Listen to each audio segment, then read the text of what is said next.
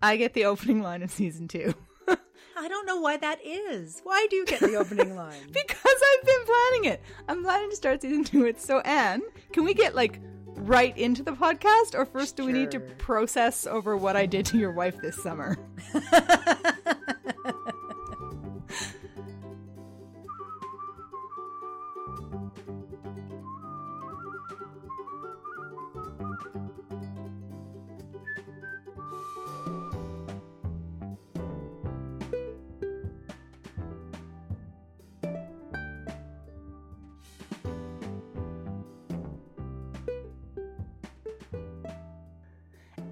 wife sold my house this summer and did an amazing job, and it nearly killed her.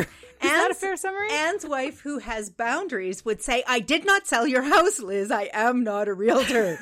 Anne's wife caused your house to be more saleable than it was when she arrived. My experience of this summer was not, in fact, that your wife had excellent boundaries, for which I am very grateful.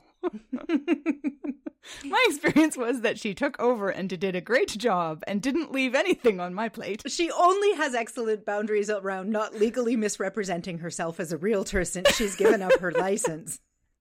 Oh my god, it was amazing. So I had like seven summers planned into this summer, and so I was going to build a house with my own two hands, and I was going to sell my old house and fix it up and downsize everything I owned to fit into John's closet. Like I had a lot of things. Oh, and two conferences and dance camp. And a life, a bit of a life also. No, I, I didn't plan a life. And it would have been a disaster. But Lori, who used to be a realtor, took over and was like, I, I paid her, but not enough. And took over like, this is, I'm going to get your house ready to go because I have realtor training. I know what things are worth it and what things aren't. She did all the subcontracting. She did the painting. She took care of the yard and garden. It was incredible. But I think maybe it killed her. And by the end of the summer, I was like, am I still going to be their friend? or is she going to start twitching every time she sees me? But she seems to have forgiven me. As a public service announcement, I would just like to say Lori is not dead. Just for anybody who thinks that might be the case. Lori is not dead. Of course. If Lori were dead, there would be not this kind of giggling. There would That be no laughter. terribly on me. There would be no podcast if you killed there my wife. no- it would be very sad. No, no, that's not what I did to Anne's wife. Let's be clear. Right. So for the record, I think what Lori did was volunteer to help you work on your house and then said, you know what you need is a this and a this and a this. And Liz said, great, go ahead. That is my leadership style. It was, it, I think it was a wise choice on your part. Your house was beautiful when she was done with it. It was gorgeous. It wasn't Mhm. just her, like Blake and Jamie and Wendy and everybody. Like, it was an everyone pitch. My entire summer has been people pitching in to save my ass. And it's been really amazing. A little bit hard because that's not what I'm used to, but also a spiritual growth experience. It was a spiritual growth experience on a very tight timeline. Let's grow, people. Let's grow, grow, grow. Grow, grow, grow. Okay, so if you would like to grow very quickly, hang out with Liz. that is right. High, high timeline growth. How was your summer off, Anne? Oh, my summer off was about 14 months long. like, literally. Literally. You remember back when we said we'd take a summer off from podcasting? That wasn't this summer. If we don't mention it, maybe people won't notice. That's right. Good work. I didn't actually get a summer off because now I have a regular people job. Well, you got last summer off, like a year ago. Okay. But in the 14 month scheme of thing, I did not get this summer off. Yeah, I'm so sorry. That's okay. It's just, it's a big change. How do you like having a real job slash two real jobs slash three if you count me? I um I love my new jobs. I work for the Canadian Unitarian Council as a congregational life staff for the western half of Canada, half a country. That let me tell them what that means. Okay. That means if you if there's a problem in your congregation, you call Anne and she fixes it. She also comes for celebrations and light and happiness. Oh, really? Yes, I know. It's just you thinking problems. People also celebrate. They create new organizations and pick new names and do happy things and celebrate anniversaries and all kinds of nice things. I was just trying to get you to correct me. Well, you have been successful. Your other thing is So my full-time job is working with the CUC and my contract I spent the spring and now I'm spending the fall with Capital which is a congregation in Victoria. And they're like one of my favorites in the whole world. They feel like rainbows and light. They I really they were the first one I visited other than Saskatoon and I still remember like I wanted to write a letter to their board being like, "It's so much fun to visit your congregation" because I'm that kind of nerd.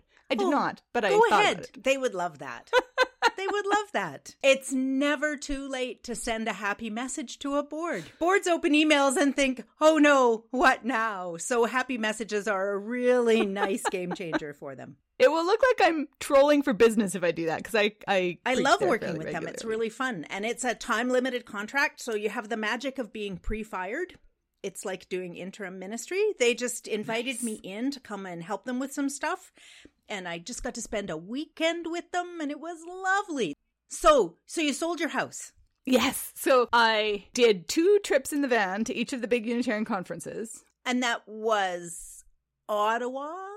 It was Ottawa and Pittsburgh. And I remember because Pittsburgh is gorgeous. That was incredibly fun, but like an absolute whirlwind of driving and busy and wonderfulness. And then I got back and I had like two weeks to clear everything out of my house that I owned into fit into a closet at John's house, which was the most wonderful experience I cannot tell you, Anne. Like all of my life, I have felt burdened by stuff. Having many children means you have much stuff. Being a Liz means you have much stuff.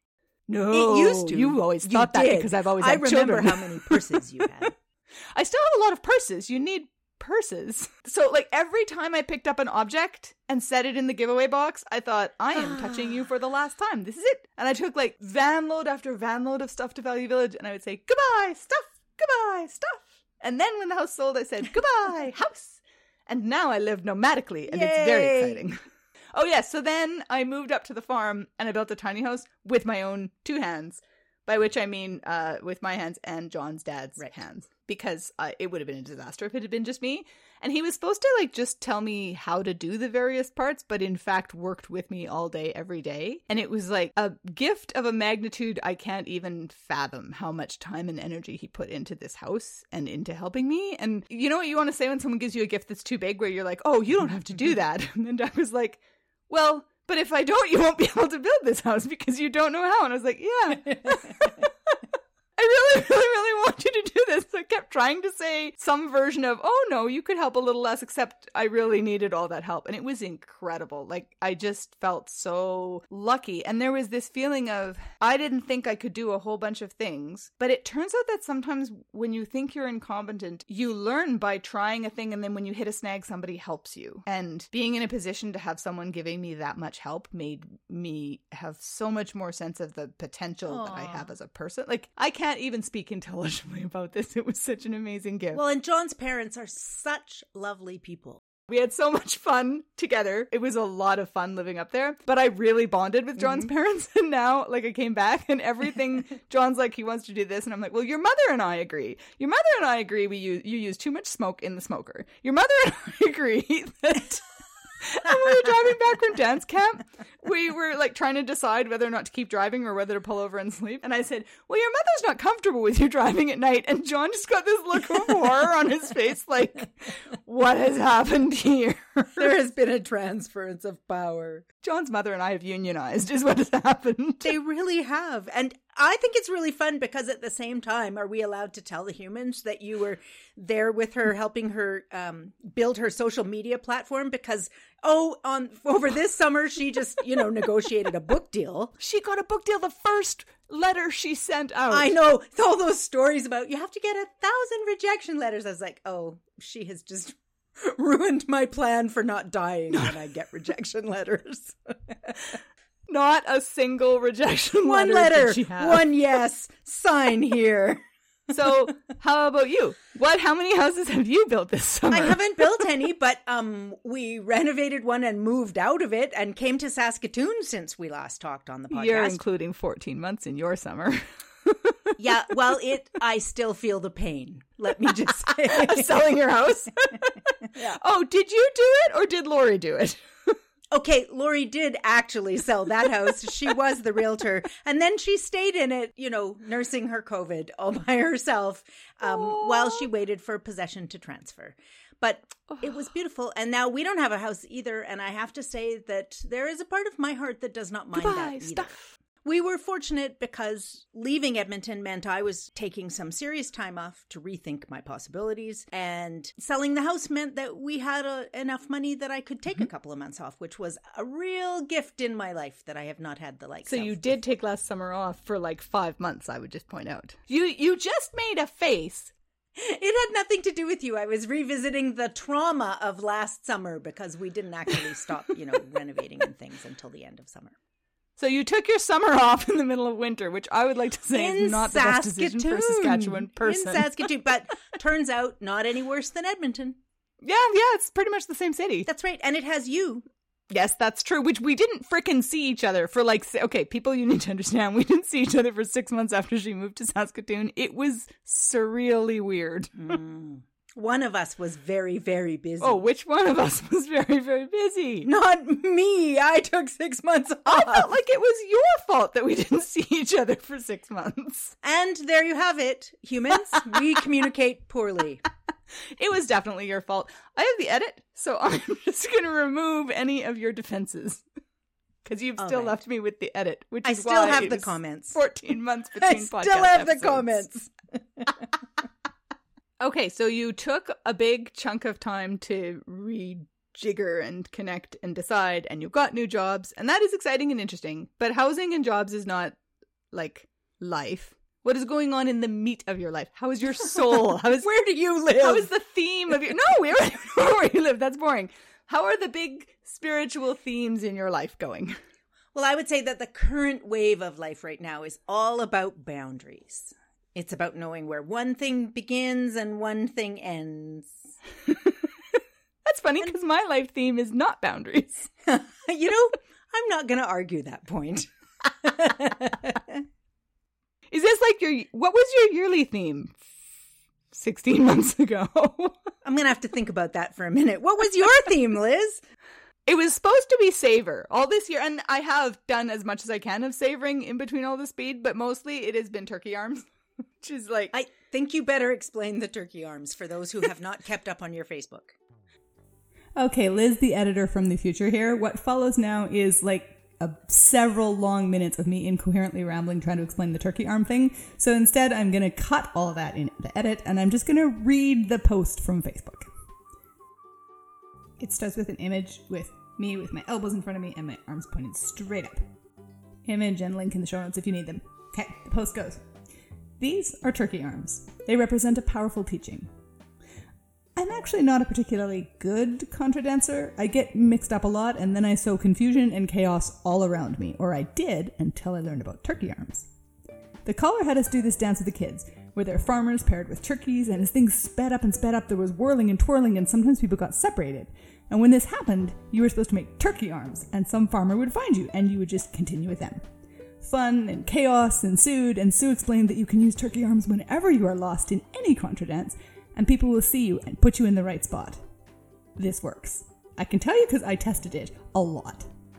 Turkey arms is also a good metaphor for how when you're lost, it's good to own up and not be afraid to make turkey arms, because it's not the first mistake that creates the chaos, it's the failure to let people find you and help you.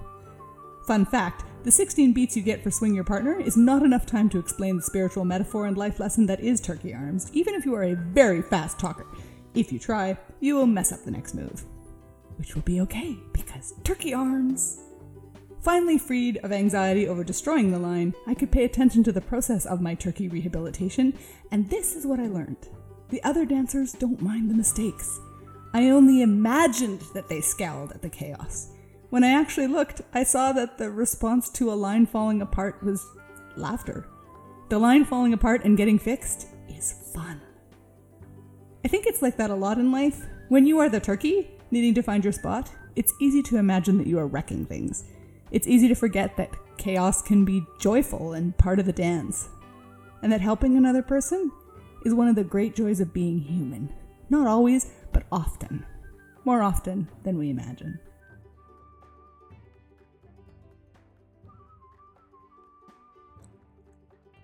All summer long I kept thinking about turkey arms about how I would get overwhelmed and I'd be like, oh man, I can't manage this. And Lori, and I'd make my turkey arms, and then Lori would come along and put me in the right spot. Or Doug would come along and show me how to use a screwdriver. And there's just been so many people helping me and being the wind at my back that it was very much my now yearly theme is turkey arms instead of savor. But I tried with the savor. I listened to a lot of books about Buddhism but they just made me grumpy and I tried meditating, which actually kind of went pretty well, but mostly it's the turkey arms. So you're the turkey that needs 14 farmers. Is that what you're saying? Yes, it takes a lot of farmers to raise this turkey. Do the contra dancing people call it turkey arms or is it just a gesture?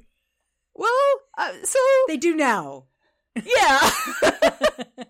I'm sorry, Sue. what was your theme? So I in I think my theme was right because I thought I had all this time that I wasn't I going to G H T? Oh, I wish it was R I G H T, but it was W R I T E. And unlike John's mum, I did not write a book, therefore, it would be very complicated trying to sell it. I did a bunch of work and then I didn't like it, and then I changed my mind, and then I did a bunch of work and then I didn't like it, and then I changed my. This is a story that isn't going to go very well, so I'll just stop there. um, so I think, in fact, that my theme has turned out to be choose. You need to know when to choose something different, Mm-hmm. right? hmm That makes sense. and sense. that there is always a choice. You don't have to stick with the thing that isn't working. You can make a different choice. So you abandoned the book and came back to the podcast with your friend because you discovered you like talking more than writing? well, apparently, I just can't stop talking. The book is only on sabbatical. Yes, you'll come back to Yeah, it. it's a long sabbatical. I love choose as a theme. I've been thinking a lot about intentionality because I am choosing to live in a very weird way now Mm. with the van and the tiny house and the experimenting. And maybe I'll hate it and then I'll have to live like a normal person. You get again. to choose. But yeah, that is when your children leave home, all of a sudden you get to choose how you're going to live your life and it's very exciting. I think that's Tell me why some of the choices. I think that's why a lot of the times when kids come home, you know, for the holidays, they discover their room is turned into a sewing room or an exercise room or a meditation room. Guess what, honey? You chose, and then I chose. You moved. I renovated. Yay! There's a trapeze room in the tiny house. There's Yeah. not a bathroom, there's just a toilet closet, but there is a trapeze room because choose. For me, choose has not been so much about a list of fantastic choices I have made as it has been about remembering that you get to make a choice right that if it if it isn't going the way you thought it was going to go or you're not happy or you want something different do something different all that to say i'm not ungrateful for the time i spent slogging through the book because it really helped me work hmm. out a lot of stuff and help me decide what i wanted to do I, i've already figured out what next year's theme is going to be though Oh yeah, you can't tell them. You can't tell me until the okay i just want to announce that i am lowering the stakes what does that mean? next next year's theme is easier. So I remember one day when we were talking about how everything is a choice, which could be like a whole podcast episode on its own because Mhm. people get really resisty sometimes when you say everything is a choice. Oh, people who want to say, but this horrible thing has happened to me and I can't do anything better. Or better. like I have no other choices, right? I don't I don't have the ability oh, I think we always have choices. But Mhm. I remember the last time we were talking about this, you gave me a whole speech about what's important to you these days. Do you remember? Oh, the agency agency thing. Yeah. Mhm. So I was listening to uh, a psychiatrist or psychologist or something in a One of those podcast ists. series. Yeah. Somebody who I thought had a really interesting take on mental health. And they were talking about it from the perspective of not uh, what are the diseases and how to avoid them, but what is mentally healthy. So the equivalent of eating well and exercising, but for your brain. And one of the things that he brought up that correlates heavily with mental health under his framework, I haven't researched the papers to read it, but uh, is agency and gratitude. So Mm. I don't think it's very robust which way the connection goes. Like we don't know that agency and gratitude cause mental health. Mental health may cause agency and gratitude, although there is some evidence that particularly gratitude um, causes mental health. right. And I found that really interesting because I think I sometimes overexpose myself to things that undermine agency and gratitude. gratitude, okay. Sorry, I'm just laughing at you overexposing yourself. um, Gratitude, I'm not worried about because I'm a naturally grateful person. Like, Right. no matter what is going on, when I was homeless, I was like, how fortunate that I'm homeless in Canada. Best country to be homeless in. You don't you don't have to try to be grateful. Yeah, It my just- brain is just, it just wired for oozes out of gratitude. I'm right. so lucky because there are some people whose brains are wired for Eeyore, and I can't imagine what it would be like to live like that. That so, is very hard. Ironically, I'm very grateful that my brain is wired for gratitude. Yay! Go with gratitude. agency is a really tricky one and i've been thinking about this as i've become more acquainted with that there are more things i can do than i think i can do mm-hmm. um, because my experience with having really strong learning disabilities was school i tried and tried and tried and i didn't understand how my brain worked so i couldn't achieve any success Right. and then when people said oh your brain works a little differently here's how you blah blah blah adhd etc there's this tremendous relief in that when people say you were trying and you didn't succeed because you can't your brain is wired this way and you need these supports and you need people to help you in this way and you need all these things turkey Right. It's a tool then. Right. It's a- Yeah. like it's you've you've been given this gift of understanding why something is hard, and now you can just take some steps and do things differently. Right. It's wonderful but the dose makes the poison it's like that's a saying about different drugs however much of it it can Okay. be good or it can be bad depending on how much so my point about the dose makes the poison has more to do with like morphine it's a helpful drug at a certain dose and then it kills you if you take too much Okay. Many many many drugs are like this I get it. and this piece of this is harder for you like let's say you have adhd it's harder for you to use your executive function that is one of those things where the dose makes the poison a little bit of that allows mm-hmm. you to become unparalyzed and think more creatively and get, get out of your shame and blame cycle And be Too adaptive. much, right? and to be understand adaptive. what you need. What you too need to much function. of that message undermines your sense of agency and then you start to think of yourself as a larger part of your identity becomes i am disabled in these ways and you get or at least i found that i got power out of it right so and so needs to help me because i can't do this and i have this challenge and blah blah blah blah blah So you're talking about leaning into the I can't do it part instead of leaning into Mhm. the knowledge that your brain works differently and instead of just figuring out what accommodations you need or how you need to adapt. Mhm. You're leaning into the this is so hard and now I can't do things. Yeah. And I found that the more I thought of things in terms of what I can't do or what is Mhm. harder for me than for other people, even though that's true, Right? it's a thought that undermines your sense of agency. And so Ah. working on the working on the farm, farmer attitude isn't really heavily on this is why I can't do this and this is my best learning environment and this is my blah blah blah. You just do it. Like I remember Right. at one point saying to John, How am I gonna work when it gets hot? What do farmers do? And John's like, they just work and be hot and they don't complain about it. or they wear a hat and they put a wet cloth around their neck or they ride in an air conditioned tractor. Then we Turns nap out. in the middle of the day. There are out. there are tricks. There are but things. there is a lot of part of that culture is you just you're getting the thing done and i learned a lot from that that Hmm. Fostered me becoming more and more capable which fostered more and more of a sense of agency which is ironic because doug really did a lot of the heavy lifting in terms of the hard parts of this house. We are all shocked. comparative agency. But that's a really valuable thing and it's a thing that i i just found that an interesting learning Yeah, well, with the house, like you could have said, I don't know how to do this thing and it's really, really hard, Doug.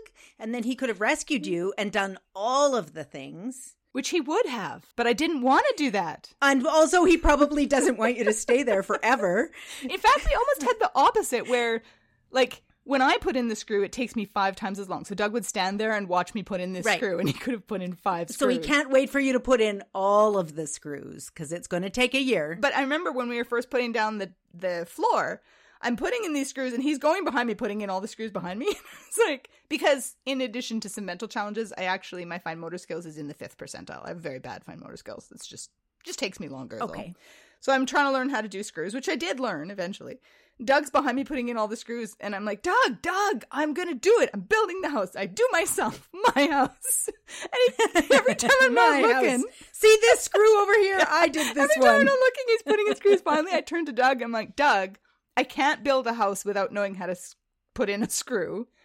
Right now, for the floor, I get to go straight down, and the weight of the screwdriver is helping me, and I have a straight angle, and I'm not leaning. When should I be learning to put in screws? Right now on the floor because I've got this great opportunity, or do you want to do it for me, and then I'm going to have to learn it on the walls when I'm reaching out and around a corner? Oh, that doesn't seem like that did convince help. Doug. So then he just started cleaning up and cutting roof stuff. Please, God, let her learn when it's straight down. The key, the key was to threaten him. You have to watch me learn at some point, Doug.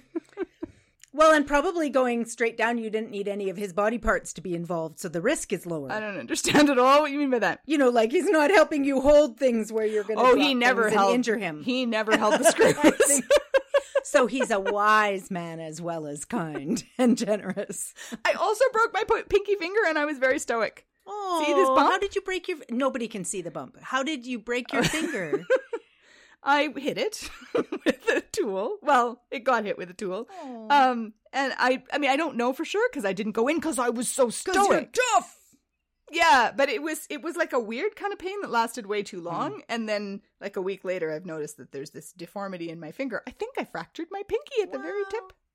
So Do you see that's how a war wound. stoic I am? You are amazing. That I didn't why I didn't post about it on Facebook because I was suffering silently. like I can't suffer silently forever. That's why I have to tell you now. But if you suffer silently too silently and you don't narrate at all, how do people know that you are suffering? Right. The narration is so important. right. but because Doug reads my Facebook, I couldn't say about my suffering silently with my war wound there. So now I save it for the podcast. I think that's why people come to the Cracked Cup. They want to learn how to properly narrate their lives.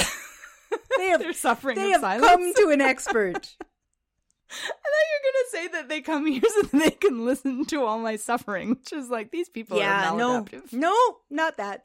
So does that make sense about agency? Like I feel like it's I feel like it is heresy to say because because my ministry training has taught me that you're not supposed to fix it. You're supposed to say, How does that feel? And you're supposed to sit with people while it is hard and you're supposed to blah blah blah blah blah. So I feel like this focus on agency is almost heresy. Does that make sense?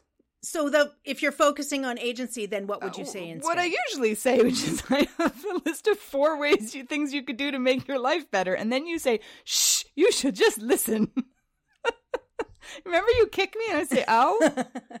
I guess I think I think the point is you need to identify what the human came for, right? Sometimes the human come to be heard or to be seen. Sometimes the humans come for help. If the humans want practical advice, I think you are the excellent person to come to. If the humans would just like to be heard and held, perhaps I would be the better choice. okay, here's my question: When someone Okay. comes to me, What is the question? and they unburden their soul, and I start to say there's an app for that, and they say, "I don't want you to fix it. I just want you to listen." right. Is it morally acceptable for me to say? Then you should go talk to somebody else. Yes. Why did you pick me? I don't want to listen. When someone starts to share something challenging with me, I usually say, Can you let me know what it is that you're looking for? Are you looking for advice? Are you just looking to be seen or heard? What Mm-hmm. what is your hope in this moment? And if they say, Yeah, I'm looking for an app to solve this, I would say, Absolutely. you know who you need? You need Liz. Liz is the app expert. That is who you need to call. So if I feel people are wallowing, can I send them to you? Can this go both ways? Well, wallowing. That was a leap. We made a leap from well, wanting to be seen or heard to wallowing. So I think I think what you're trying to say here is too much wallowing, not enough suck it up and figure out how to fix it. Is that what you're saying? the, I learned about sucking it up when I went to stay on the farm, man. Did you know about sucking it up? I have heard of sucking it up. It has crossed my path. It's been described to me as toxic masculinity bullshit, but it actually does help build a house. I think perhaps you were talking about a binary extreme, and perhaps somewhere in the middle is a human I want to hang out with. I would just not download the app. Yeah. If what I was looking for was to be heard. But I don't know if you have noticed that you, you might not be the person I seek out to do that with. Right. So how can I You could say, you know what? I think what you're looking for is outside of my skill set. Oh. Oh, not offensive. Less judgmental than suck it up, buttercup, right? Okay, if I say, I think what you're looking for is outside of my skill set, they'll say, I just want you to listen. And then I have to say, yes. say, that's the skill set I'm not so good at. And you know what they'll think? Oh, I'd way rather be me than you. That's what they'll think. And see, you will have already improved their sense of power in the universe. okay, excellent. Then I will give them an opportunity to set boundaries. See how boundary setting. This is you setting a boundary. Oh. Right? The only person who can set the boundaries in your life is you. So, oh, oh, good. I get to give my boundary speech now. Yes. So you get to decide what you want and don't want and what you need and don't need. And when people come and they want something from you that you can't give or that you have a five minute tolerance for giving, mm-hmm. you get to say, I have five minutes available. Is that enough for what you need? And when they say, no, I was kind of hoping that you would just sit and listen to me this afternoon because I have some deep feelings, you need to say, well, I have five minutes available. So perhaps we can figure out who else. We could use that five minutes to figure out who else would have an afternoon and would be a good set of ears for what you're talking You're so good at this stuff. right? You're so much better at being me than I am. One of my favorite things in the world right now is the book Set Boundaries, Find Peace. I love that book. And you know what's been my big aha is that we think about setting boundaries as things we do to other people. yes, You I know do. what I mean? Like if do. you right? So you've got a you've got a kid that wants to I don't know, sleep in your bed and but they kick you in the head all night Mhm. and you set a boundary about you can have a cuddle for half an hour and then you have to go to your bed Mhm. or I'm going to the other bed or something like that. It turns out it's our boundaries that we're setting. Yeah. Like we think we're imposing that boundary on the kid, but it's us that actually has to have the boundary. If I don't want a kid in my bed, I have to have a boundary around kids in the bed. rather than say something and It's wait a- for them to listen and do what you said. Well, you can say something to them, but it's the distinction is that you're not setting a boundary for the kid, you're setting a boundary for you. Your boundary is no kids in the bed after 30 minutes, Yeah. right? Or in my case, three, because I get so hot that I feel like I'm going to be ill. Don't hug me anymore. I'm going to be sick. Not a, not a good thing. Not a good thing. So, but this boundary thing, like, we think that the people in our lives, like the children, they have no boundaries. They won't stay out of my bed. Turns out it's your bed. But you feel It's your like a bad boundary. person. Here's the problem: is when Why? Why do you feel like a bad person? socially, when someone says, "I don't want you to fix it. I just want you to listen," societal Right. mores are on their side, right? You're supposed to. Th- when we say that, the person who's not listening is the bad person. There, they need to learn to listen and not fix it.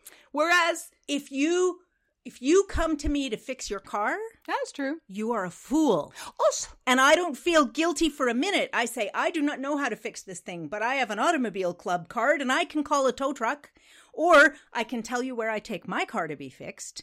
Or we can ask the neighbor. Apparently, he looks like he's very handy. ah, maybe I just think that I should know how to do this because I hang out with ministers and that's their trade. Right? They're supposed Or to you know how to do think that you should do it because that's what a good person or a good minister does. Absolutely. And what a good person or a good minister does is know their skills and know their limits. And also, now that I think about it, you get to pick. now I'm fired up. You get to pick which social interactions you participate in what way, right? So if I have a- Exactly. meet a new guy and we go for coffee and we're visiting and getting to know each other and he goes, I don't need you to talk to me. I need you to give me a blowjob. I get to choose whether or not to do that. Do you see what I'm saying? That is absolutely true. And do you feel guilty? No, I do not, because that interaction, he gets to offer the interaction. I get to decide whether or not I would like to partake in that interaction. And nobody has any right to expect things Yeah. of you that you have not volunteered. Yeah. They can ask you, they can say, Hey, I would really like this. Could I have That's this? true. He could say, "What I'm looking for is not this. I'm looking for this." That's totally. And then fine. I might feel a little bit bad. I might say, Gosh, I'm sorry to disappoint you because I see that this is what you were hoping for in this transaction. Turns out, but not. he does not get to say in a snotty voice, "I don't need you to do this. I need you to do this thing," which I have a right to expect. The way people say when they ask you to listen, they do say, "I don't need you to fix it. I need you to listen." So I need to respond Do you to think that as an it's- offer. Do you think it's maybe because when they're pouring their tender heart out, you're typing on your phone? I don't type on my phone when I talk to people. That's That was why supposed it to be a me so joke. long to answer That was a joke. You were on an app. I never, ever text in the middle of a heartfelt conversation. Only Plants vs. Zombies sometimes I might do, but I would not text. Okay, good to know. And now I want to see your hands.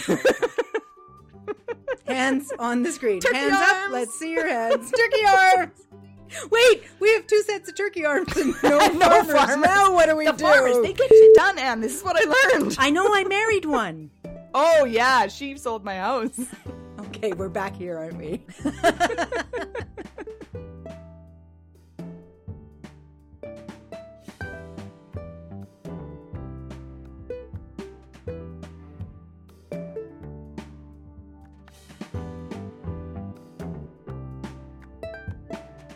You've been listening to the Cracked Cup podcast with Liz James. That's me and Anne Barker, the one that was not me. Before the main credits, I have exciting news. Anne and I are going to be co presenters at Eliot Camp in Washington State this year. Eliot is a UU camp, but you do not have to be UU to go to it. It runs December 28th to January 1st this round. And if you have never been to a UU camp, you are missing out. There's programming like first thing in the morning, that's me and Anne, followed by a small group if you want to do that. Programming is also optional. And then there's afternoons and evenings spent singing and playing board games and visiting and generally having an amazing, amazing time. U camps have been like a huge part of my community and my spiritual life since my kids were toddlers. They're amazing. I would say that they are way better than church, except that would get me in trouble with Anne. So I will just say that they are great. And there's a link in the show notes where you can learn more. This episode was edited by Emmanuel Barker and music was provided by Blue Dot Sessions. This season's Cracked Cup podcast has been made possible by the generous grant from the Canadian Unitarian Council and by the support of our community of monthly pledgers. If you'd like to become a saint, that's what we call those supporters, visit uuhystericalsociety.com to learn more. The Cracked Cup is a Mirth and Dignity production.